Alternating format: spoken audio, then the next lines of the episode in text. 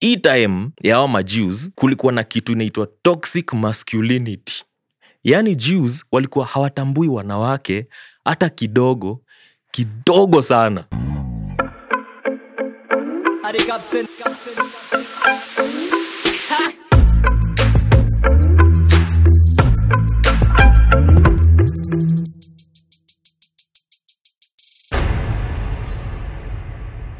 Yo ni aje? Huu ni dj rafi ni sheng bible study. Tushaingia already kwa episode number 2 leo tunaenda straight to matthew chapter 1 na hii ni place yenye wasi wengi wakisoma bible utaingia uiangalia alafu uone eh, kuna majina mob zinatajwa hapa sielewi ni inaendelea. Uachane nayo tu maybe uende chapter 2 lakini hakuna kitu ingia kwa bible for no reason. So leo tuna understand kwa nini matthew chapter 1 iko. Kuna kitu inaitwa genealogy of jesus. Na hiyo genealogy unasema ni kama family tree ni kama bloodline ya jesus. Utacheki abraham aliget isaac. Isaac inaendelea hivyo all the way to jesus. So ni poa to understand kwa nini kitu iko hapo. Na niko na swali sijuka ushaicheki series inaitwa the crown ama aujaiona hiyo series? Okay nisa, mbona ujaiona hiyo series? Okay. Unajua about the english monarchy ama the british monarchy na the queen of england as tuna record hii video ni queen elizabeth. Next in line ule mse anafaa kuwa king ni prince charles sahii so kwa nini nasema hivyo? Ni juu ndio ukuwe king lazima ukuwe na right ya kukuwa king. Msee tu random huwezi amka asubuhi tu usemee eh, badhi unajua after queen elizabeth mi ndio anafaa kuwa king lazima ukuwe na right. So birthright ya prince charles ni kukuwa king. Na tulicheki matthew alikuwa na introduce jesus as king of the jews. Of course jesus alikuwa king of the whole world lakini alikuwa introduced first to the jews.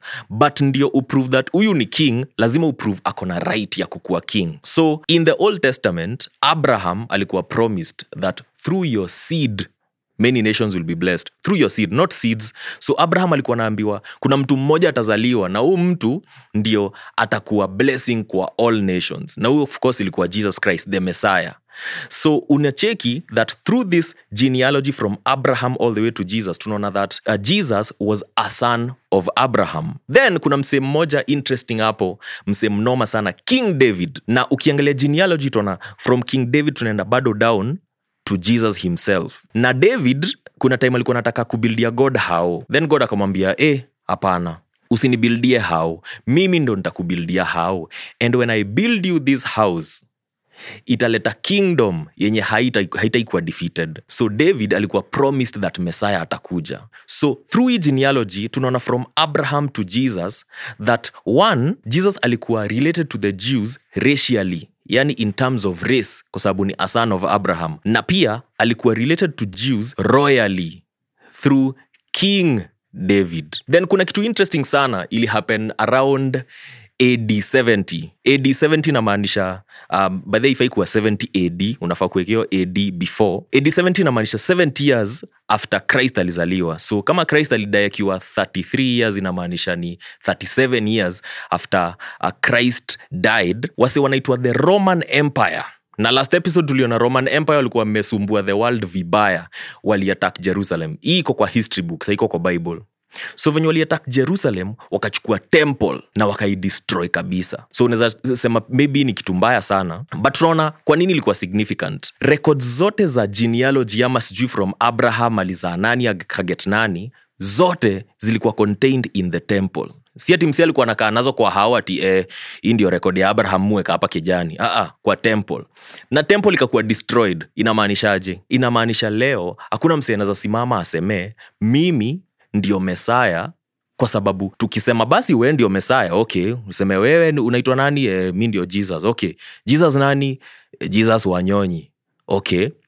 Sasa jesus wanyonyi unaweza tupruvia kwa nini we ndio mesaya kwa sababu kama ni kutupruvia mesaya alikuwa prophesied to abraham and to david that atakuwa kwa lineage ama kwa bloodline yake. Leo hakuna any single human being mwenye anaweza claim that hata ukuwe jiu ama ukuwe gentile hakuna mse anaweza claim that ako kwa bloodline ya jesus. And that is why it is so significant. In the coming weeks nataka tuangalie wasi fulani wametajwa kwa genealogy na kwa nini wako hapo. Kuna four women apart from mary mother of jesus wako mentioned kwa genealogy ya jesus. Na si kusema wakuwa na mahazi. Of course walikuwa na mahazi but mbona ao mamadamu wametajwa? Lazima tuangalie fiti especially kwa sababu hii time ya ao majus kulikuwa na kitu inaitwa toxic masculinity. Yaani jews walikuwa hawatambui wanawake hata kidogo kidogo sana. Kulikuwa hadi na prayer na kuna wenye umekio prayer hadi leo that god nakushukuru that i am not a woman i am not a gentile and i am not a slave. Yaani umsee ako so proud that yeye ni mwanaume yeye ni jew na yeye ni master. Yeye siyo slave. But matthew alikuwa nakam kuambia histori yenu ya kuexclude wanawake na kuona wanaume tu ndio wanafaa. Jesus hajakuja for that thing. In fact kuna wanawake nimetaja hapa wenye wako kwa bloodline ya jesus na wako important to the story of jesus. So nataka tuanze kucheki awa madem na mmoja wao anaitwa tamar stori yake ni interesting sana. Alitumia hadi prostitution at one point na akaend up kukua kwa bloodline ya jesus. How did that happen? Ntakushow alafu kuna rahab. Rahab probably umemsikia. Kuna ruth. Definitely umemsikia.